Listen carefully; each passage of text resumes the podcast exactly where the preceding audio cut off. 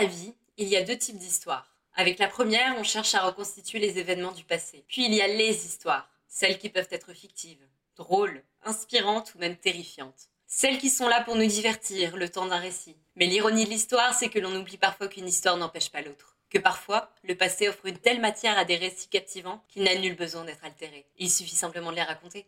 Bienvenue dans Ironie d'Histoire.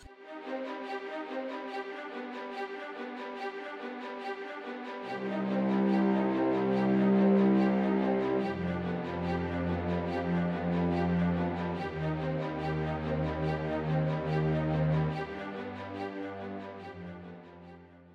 Et surtout, bienvenue dans le premier épisode de mon podcast. Pour ceux qui ne me connaissent pas encore, bah salut, moi c'est Joséphine et ça fait deux ans que je fais de la vulgarisation historique sur TikTok et sur YouTube. Mes thèmes de prédilection, les affaires criminelles, les complots et les personnages hors du commun. Et comme j'adore prendre mon temps pour expliquer les personnalités de chacun, tous les détails d'une situation, je commençais à me sentir à l'étroit sur TikTok.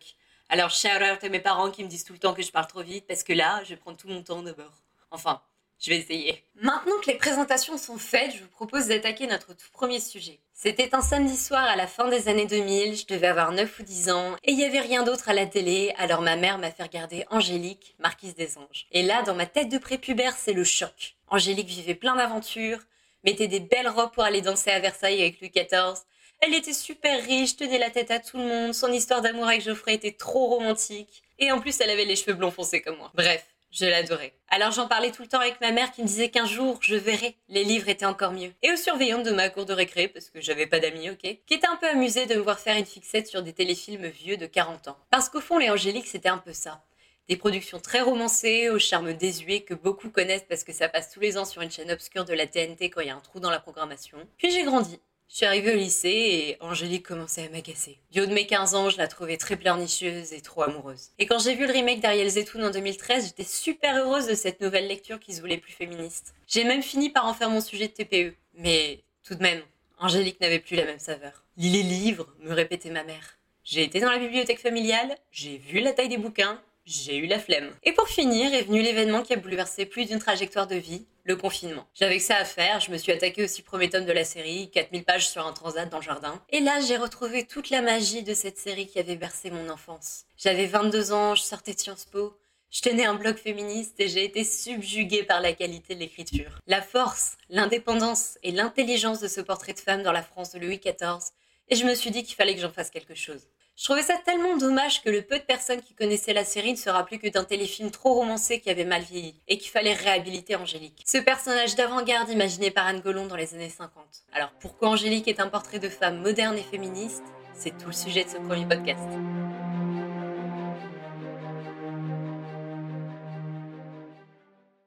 Alors pour que vous puissiez comprendre toute mon analyse, en particulier pour ceux bah, qui connaissent pas les livres ou les films, je vais être obligée de commencer par un petit résumé de l'histoire. Alors, Angélique de Sensé de Monteloup, c'est la fille d'un petit baron désargenté du Poitou qui passe la majeure partie de son enfance à s'amuser dans les bois plutôt qu'à faire des travaux de couture dans des jolies robes. Elle est née à la fin des années 1630, ce qui la place dans la même tranche d'âge que Louis XIV tout au long du roman. Et d'ailleurs, à seulement 13 ans, en pleine fronde, elle surprend un complot impliquant des dizaines de nobles qui cherchaient à empoisonner le jeune roi, parvient à le déjouer en cachant le poison. À l'adolescence, elle est mariée à Geoffrey de Perrac, comte de Toulouse. Un homme extrêmement riche qui ne cesse de faire parler de lui pour son ouverture d'esprit, ses positions avant-gardistes en matière de science et surtout son apparence physique. Il est défiguré par des cicatrices et une blessure d'enfance lui vaut le surnom de boiteux du Languedoc. D'abord rebutée par ce mariage forcé, elle finit par tomber amoureuse de cet homme plus âgé. Mais entre Angélique qui détient la clé d'un redoutable complot et Geoffrey qui, tel un Nicolas Fouquet avant l'heure, qui paraît bien trop puissant pour un roi qui sort à peine de la fronde, ce couple de rêve,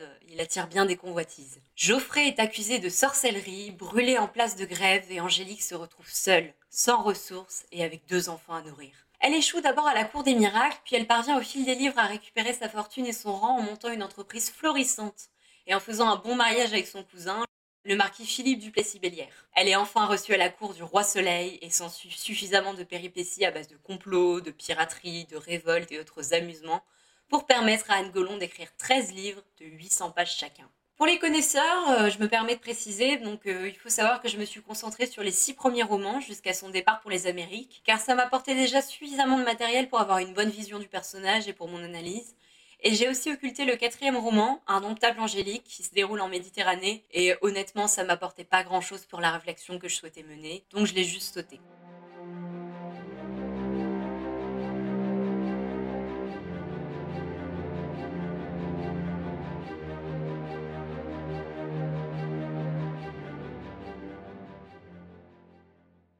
Cette fois, je pense que j'ai bien préparé le terrain, alors on va pouvoir se lancer dans l'analyse de cette chère marquise des anges. Alors s'il y a une chose à savoir sur Angélique de Sensé de Monteloup, c'est que dès son plus jeune âge, elle sait déjà qui elle est et ce qu'elle vaut. Sa plus grande particularité physique, ce sont ses yeux, d'une teinte bleu-vert très particulière. Ses parents décident alors de l'appeler Angélique, en référence à cette plante qui pousse dans les marais de son Poitou natal. Mais bien au-delà de la couleur, ce symbole sera très fort pour l'identité de la jeune femme. L'angélique, c'est une grande plante, très robuste au parfum aussi amer que son caractère. Mais une fois cuisinée, l'angélique devient une confiserie délicieuse et raffinée.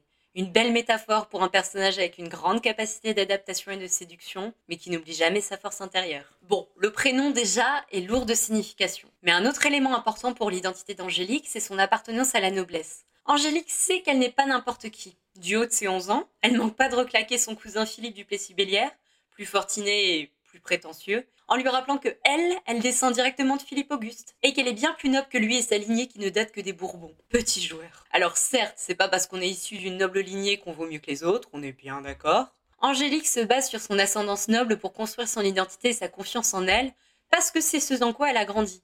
Ce qui est important, c'est plutôt la manière dont on lui fait sentir qu'elle doit être fière d'où elle vient et de qui elle est. On peut très bien développer une autre idée de soi-même en étant fille de mineur, et en se disant qu'on vient d'une lignée très courageuse, par exemple, ça, ma mère, on n'a pas dû lui répéter deux fois. Quoi qu'il en soit, Angélique passera toute sa vie à se dire qu'elle mérite le meilleur parce qu'elle sait ce qu'elle vaut. Quand elle se retrouve dans une extrême pauvreté après la mort de Geoffrey, elle se jure de retrouver toute sa fortune et son rang parce qu'elle sait qu'elle le mérite et que c'est ce qu'elle est. Et c'est cette confiance en elle-même qui lui donne la force de se relever de remonter les échelons jusqu'à devenir la femme la plus riche de Paris grâce à son commerce de chocolat. Et même une fois devenue prodigieusement riche, elle sait qu'elle mérite encore mieux que son statut de parvenue. Elle veut regagner sa place à la cour et des titres de noblesse. Et comme elle sait qu'elle représente un très beau parti, elle a l'audace de demander elle-même son cousin Philippe en mariage, ce qui lui permet de devenir marquise et d'être reçue à la cour. Et là encore, elle n'attend pas l'invitation du roi ou son époux l'emmène avec lui à Versailles. Elle s'impose, tout simplement. Et comme l'écrit Anne Golon, le 21 juin 1666, la marquise du Plessis-Bélière s'enfuit à Versailles. Elle n'avait pas d'invitation, mais elle possédait en revanche la plus grande audace du monde.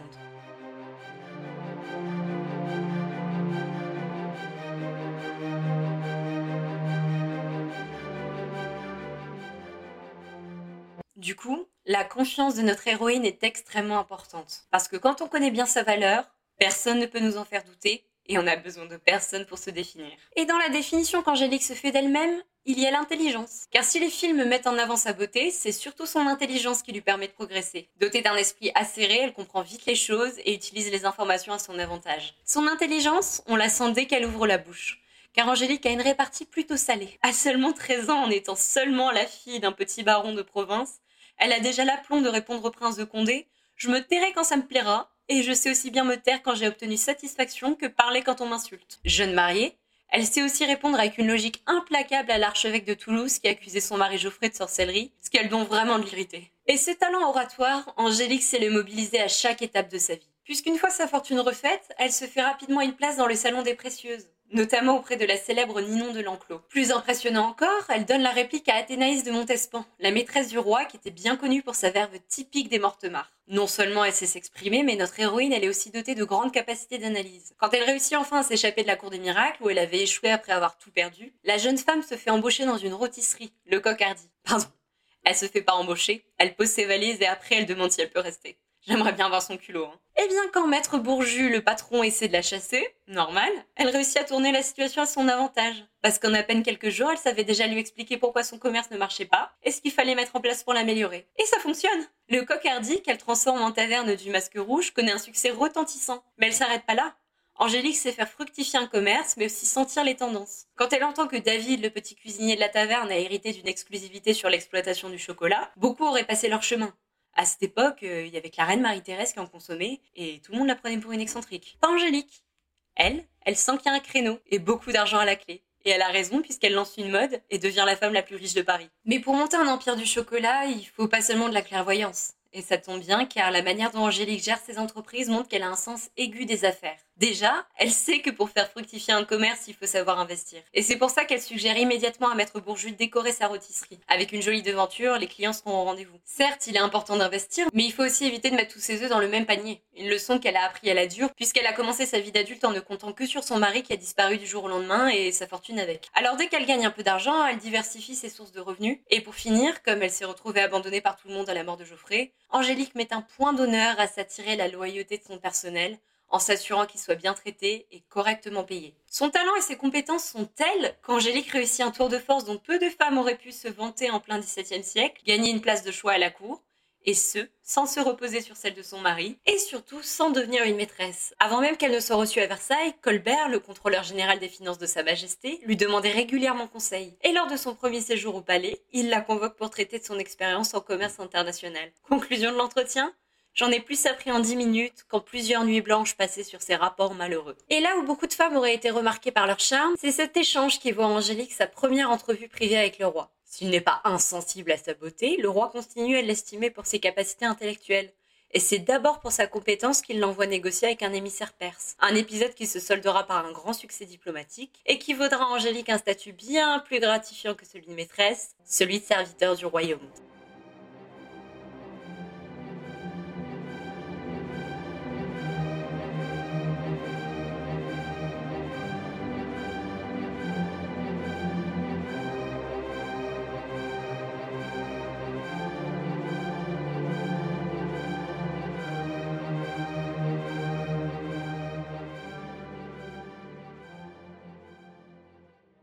Qui est également intéressant, c'est que traditionnellement, le commerce est un domaine plutôt masculin. Et justement, Angélique détonne car elle démontre de nombreuses qualités qui sont traditionnellement associées à la masculinité et qu'on ne cherche pas souvent à mettre en avant chez les femmes. Petite fille, on doit l'enfermer pour qu'elle daigne s'atteler à ses travaux d'aiguille. Ce qu'elle préfère, c'est grimper aux arbres parce qu'elle est très agile et se fiche éperdument de comment elle est habillée tant que c'est confortable. Car s'il y a une chose à savoir sur notre héroïne, c'est qu'elle a pas froid aux yeux. Quand Geoffrey, son premier mari, est arrêté, tous leurs biens sont confisqués, y compris leur hôtel particulier à Paris. Eh bien, devinez comment elle parvient à le récupérer. Elle le gagne aux cartes et si elle perdait, elle aurait dû devenir la maîtresse du prince de Condé. Ça demande quand même une sacrée audace. Une qualité que Philippe, son second mari, ne lui connaissait que trop bien. Quand elle lui demande pourquoi il ne lui a pas offert le pendentif qui revient normalement aux épouses de la lignée, et qui est censé apporter du courage, il lui répond que du courage, elle n'en a que trop. Courageuse, Angélique est également une dirigeante dans l'âme. C'est elle qui, à 11 ans, mène les réfugiés d'un pillage jusqu'au château de son père et qui organise leur installation. Une autorité qui l'accompagne jusque dans sa vie d'adulte. Redevenue l'ennemi de la couronne après avoir désobéi au roi, elle devient un véritable chef militaire au cours de la grande révolte du Poitou. Un mouvement qui fera trembler la France entière.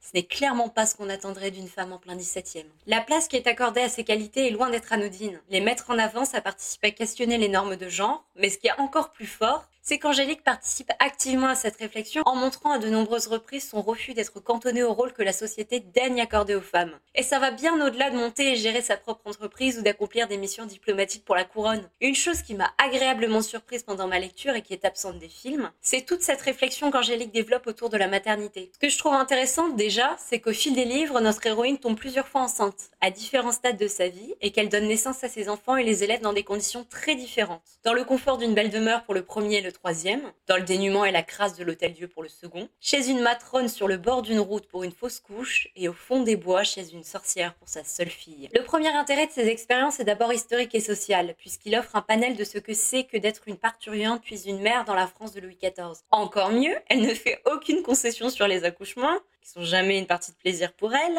Sans entrer dans des détails trop graphiques, elle déclare tout de même qu'elle en veut à Florimond, le premier, pour les souffrances qu'il lui a causées, parle carrément d'entrailles arrachées et de corps meurtris pour Cantor, son second, et pour le troisième, Charles-Henri, elle ose même dire que le travail ne l'intéressait pas, et qu'elle rageait qu'il n'y eût personne pour faire cela à sa place. Parce qu'être mère, c'est pas toujours un conte de fées. Et ça, Angélique l'apprend à ses dépens. À peine sortie de l'adolescence, elle est toute contente de tomber enceinte pour cocher la case et devenir une vraie femme accomplie. Mais quand elle se retrouve dans une extrême pauvreté avec deux enfants en bas âge à nourrir, elle mesure la responsabilité que ça représente. Qu'avoir un être vivant qui dépend totalement de vous en permanence, bah ça se décide pas à la légère. La matrone qui l'accompagne pour sa fausse couche va d'ailleurs très bien le résumer. Les enfants, ça ne fait que compliquer l'existence. Si on ne les aime pas, ça encombre. Si on les aime, ça rend faible. Avec le temps, Angélique comprend aussi qu'on n'a pas forcément besoin d'avoir des enfants pour s'épanouir et se sentir accompli. Et qu'au contraire, la maternité peut s'avérer frustrante parce qu'on peut pas accomplir tout ce qu'on veut quand quelqu'un dépend constamment de nous. Et c'est pourquoi, même si bah, elle aime ses fils plus que tout, elle finit par regretter de les avoir eus trop tôt. Elle déclare qu'ils avaient encombré sa vie. Elle leur en avait parfois voulu de leur présence qui la forçait à se détourner de son propre destin pour s'occuper du leur. Elle n'était pas mûre pour les délicats bonheurs. Il faut que la femme s'enfante avant que naisse la mère. Plutôt moderne comme réflexion, vous trouvez pas? Et finalement, c'est son quatrième enfant qui lui enseigne une réflexion plus controversée encore. Et ça aussi, Angélique l'apprend à la dure. Plus tard dans l'histoire, elle tombe enceinte suite à un viol, ce qui on va pas se mentir, une des pires manières de vivre une grossesse. L'événement est tellement traumatique qu'elle met six mois à se rendre compte qu'elle porte un enfant, et elle tente pour la première fois de sa vie d'avorter malgré le danger car elle supporte pas de garder un souvenir permanent de cette affreuse nuit. Finalement obligée de garder cette petite fille et de s'en occuper, Angélique a beaucoup de mal à nouer un lien avec elle, et c'est d'ailleurs le seul enfant qu'elle va refuser d'allaiter. Cette partie de l'intrigue, elle est là pour nous montrer que même aimer son enfant, c'est pas forcément évident, et que l'instinct maternel, c'est davantage une construction sociale qu'une loi de la nature.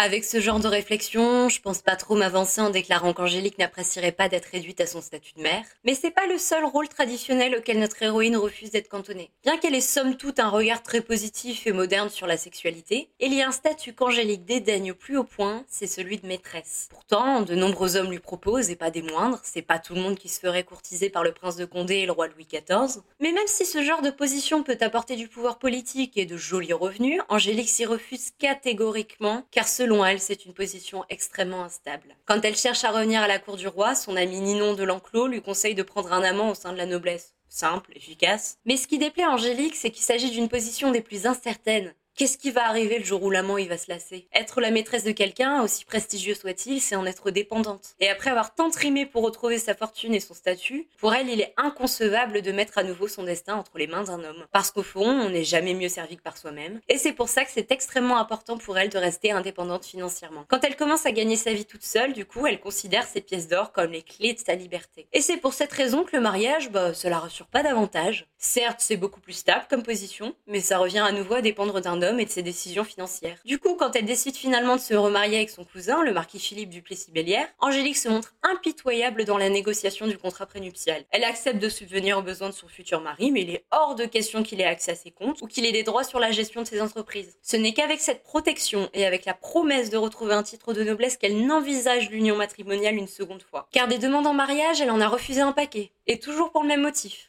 Pour une femme, à cette époque, se marier, ça revient à se soumettre institutionnellement à un homme. Quand elle y songe, elle se dit toujours que le joug marital l'aurait agacée, et elle va même jusqu'à dire que servante ou épouse, ça revient au même. Et toutes ces réflexions que se fait Angélique, elles vont plus loin encore. Elle ne rejette pas seulement la domination masculine. Consciente de son intelligence, de ses compétences et grâce à l'indépendance financière qu'elle finit par acquérir, la jeune femme a une conviction. Elle n'a pas besoin d'un homme. Et ce que je trouve particulièrement drôle, c'est qu'elle nous l'annonce dès l'enfance. En 11 ans, l'intendant Moline, le partenaire commercial de son père, lui dit que si elle est capable de garder le secret sur leur petit business, il le trouvera un bon mari. Et là, la jeune fille qui avait déjà de très bonnes punchlines se dit quand même elle n'était pas sûre qu'il s'agissait là d'un présent remarquable.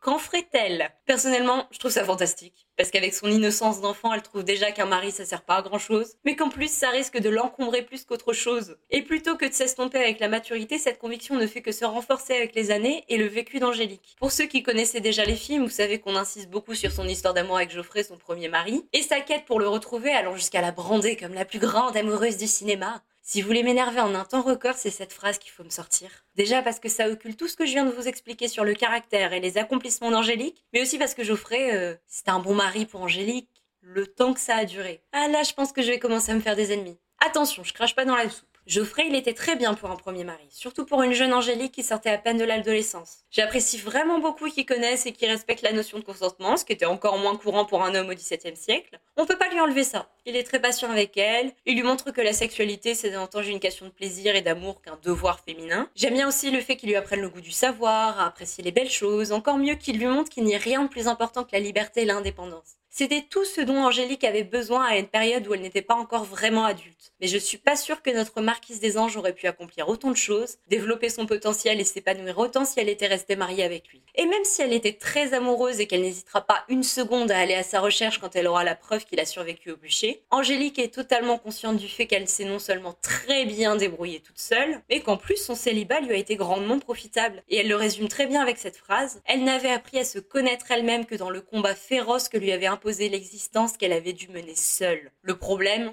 c'est qu'une femme qui découvre qu'elle a besoin de personne, ça dérange beaucoup. Et c'est ce même intendant Moline qui, enfant, lui avait promis un mari, va des années plus tard résumer ça avec ce qui est pour moi une des meilleures citations de l'œuvre d'Anne Gollon. Tant qu'une femme doute d'elle-même, on peut encore lui faire entendre raison. Car c'est quand elle a atteint sa maturité, qu'elle est en possession d'elle-même, qu'on peut redouter le pire. Car alors elle n'obéit plus qu'à ses propres lois. Mais cette peur ne se révèle pas seulement dans les paroles des personnages. Au fil des romans, chaque fois qu'Angélique s'impose, gagnant d'indépendance, sort des carcans que la société lui impose, les hommes tentent toujours de la décrédibiliser en la ramenant à son statut de femme. Parce qu'une femme, c'est bien connu, c'est irrationnel par nature, alors parfois ça fait des bêtises. Et pour moi, c'est vraiment le comportement de Louis XIV qui illustre toute l'hypocrisie de cette vision. Tant qu'il croit qu'il peut la mettre dans son lit, il n'a aucun mal à célébrer son intelligence. Mais quand elle lui fait clairement comprendre que ça n'arrivera jamais, il cherche à la faire enfermer. Serviteur du royaume un jour, ennemi public le lendemain. Et c'est exactement pour cette raison qu'Angélique ne supportait pas l'idée de devenir une maîtresse, en particulier celle du roi. Elle aurait la sensation de n'être qu'un jouet glorifié, car s'il y a une chose qu'elle a toujours dénoncée et qui est intimement liée à son désir d'indépendance,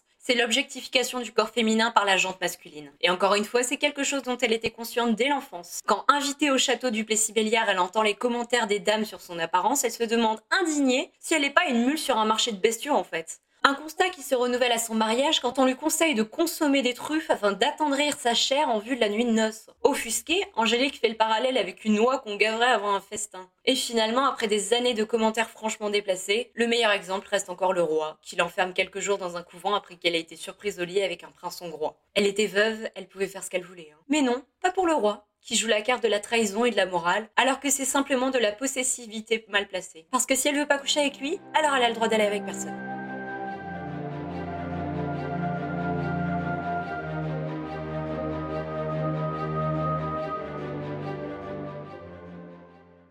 Bon, ça fait un moment que je parle et vous avez dû vous rendre compte d'une chose. Certes, je fais de mon mieux pour vous montrer qu'Angélique questionne les codes traditionnels du genre, est extrêmement indépendante, intelligente, insoumise et qu'elle refuse d'être cantonnée au rôle féminin de l'époque. Mais quand même, elle gravite autour de beaucoup d'hommes.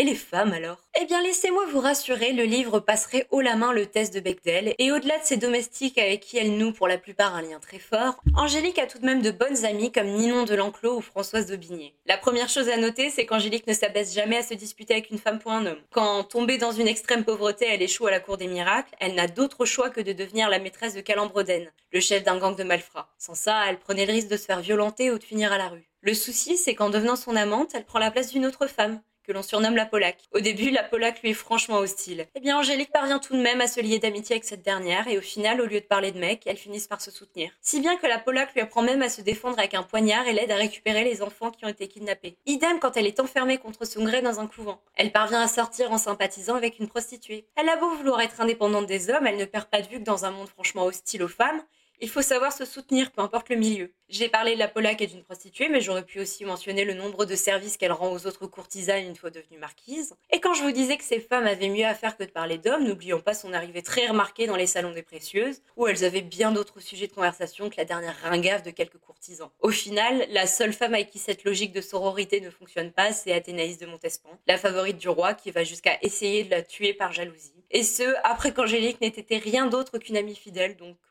je pense pas qu'on peut lui en tenir rigueur. Mais au final, vous savez ce qui rend ce portrait de femme d'autant plus savoureux? Malgré toutes les réflexions modernes et féministes autour d'Angélique, Anne Gollon ne manque pas de nous livrer un personnage profondément humain et donc réaliste. Un aspect que j'adore chez elle, c'est que peu importe les circonstances, aussi tragiques soient-elles, notre héroïne a toujours un solide appétit. On pourrait lui parler de quelque chose d'extrêmement important, d'une question de vie ou de mort, si elle a faim, elle va pas réussir à se concentrer sur ce que tu lui dis. Tout le monde a ses failles, et la plus drôle chez Angélique, c'est son estomac. Dans la même logique, j'ai passé beaucoup de temps à vous détailler ses nombreux accomplissements, Mais Angélique n'est pas capable d'être une héroïne 365 jours par an quand même. Avec tout ce qu'elle vit, c'est normal de craquer par moments. Typiquement, avec toutes les intrigues et l'hypocrisie de la cour, elle va souvent flirter avec l'alcoolisme. Et à un moment, elle va même jusqu'à songer au suicide. Et c'est justement cette humanité et ce réalisme qui donne, à mon sens, encore plus de force au personnage. Et c'est avec ce dernier point que je vais m'arrêter. J'espère que cette analyse d'Angélique, Marquise des Anges, aura pu vous inspirer et surtout vous faire découvrir ou redécouvrir un personnage dont on oublie parfois le caractère profondément moderne et féministe. N'hésitez pas à me dire ce que vous en avez pensé en me laissant un avis ou en me retrouvant sur les réseaux sociaux.